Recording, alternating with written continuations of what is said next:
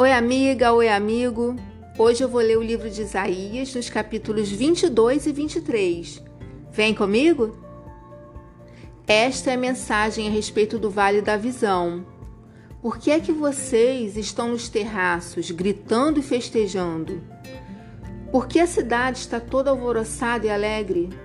Os soldados de Jerusalém que morreram nesta guerra não foram mortos em batalha Todos os seus oficiais fugiram e foram presos antes de terem atirado uma só flecha.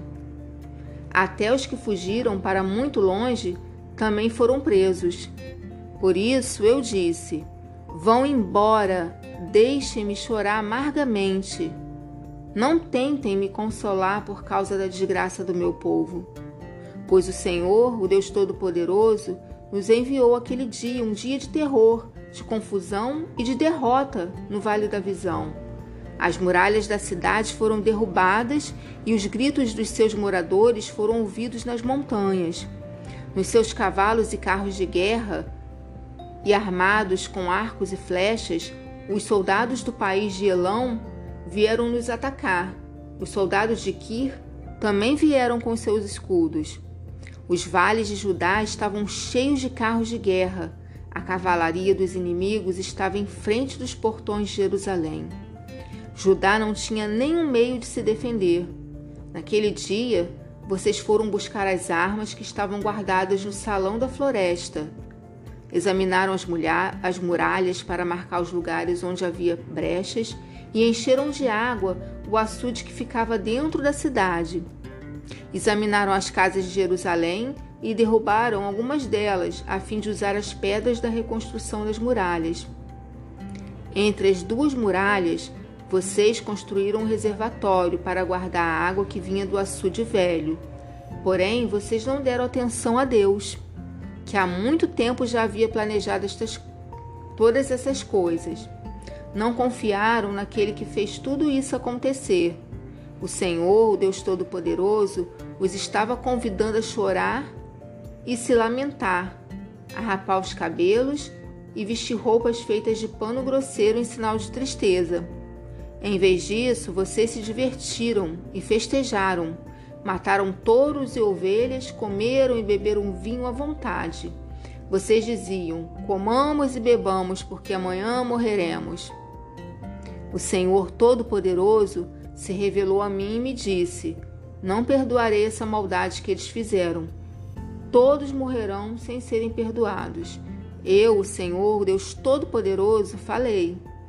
O Senhor, o Deus Todo-Poderoso, ordenou que eu fosse falar com Sebma, o administrador do palácio do rei, e lhe dissesse o seguinte: O que é que você está fazendo? Quem disse que você tinha o direito de cavar sua sepultura na rocha no lugar mais alto do monte? Você é poderoso, mas o Senhor vai agarrá-lo e com toda força vai jogá-lo longe. Ele vai pegá-lo como quem pega uma bola e vai jogá-lo longe, num país enorme. Ali você morrerá perto dos seus carros de guerra, que o enchiam de tanto orgulho, pois você é uma vergonha para o seu patrão, o rei de Judá.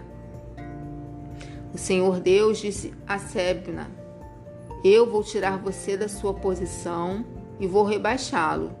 Então chamarei o meu servo Eliakim, filho de Ilquias.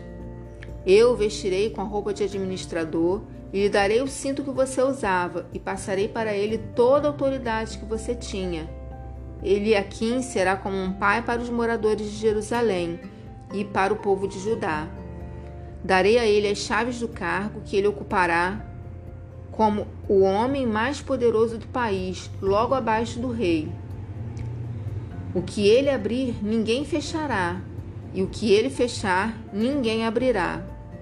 Eu o firmarei no seu lugar, como uma estaca que foi fincada firmemente no chão, e toda a sua família se sentirá honrada por causa dele.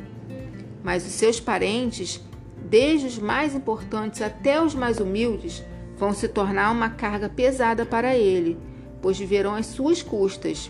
Eles serão como canecas, vasos e jarros pendurados numa estaca.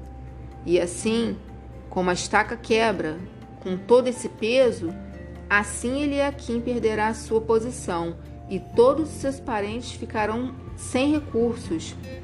Eu, o Senhor Todo-Poderoso, falei. Por que a cidade está. Esta é a mensagem contra Tiro. Chorem, marinheiros que estão em alto mar, pois a cidade de Tiro está arrasada. Não há nenhuma casa de pé e o porto foi destruído. Vocês receberam essa notícia na ilha de Chipre. Soltem gemidos de tristeza, vocês, moradores do litoral, negociantes de Sidom. Os seus viajantes atravessam o mar, navegavam nos oceanos imensos. Do rio Nilo, no Egito, vinham cereais que vocês vendiam a todas as nações, tirando disso grandes lucros. Fique envergonhada, cidade de Sidom, e você também, Tiro, fortaleza da beira do mar. Pois o mar disse: Nunca tive dores de parto, nem dei à luz, nunca criei filhos ou filhas. E o povo do Egito ficará aflito quando souber o que aconteceu com Tiro. Moradores da Fenícia chorem de dor, fujam para a Espanha. Será esta alegre cidade de Tiro, que foi fundada há séculos? Será esta a cidade que enviou seus filhos para fundarem colônias em regiões distantes?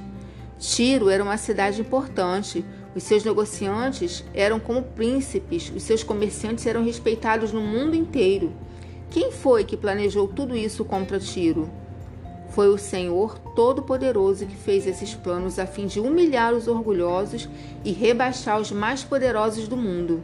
Moradores das colônias que ficam na Espanha, cultivem as suas terras como se faz nas margens do rio Nilo, pois o porto de vocês já não existe mais.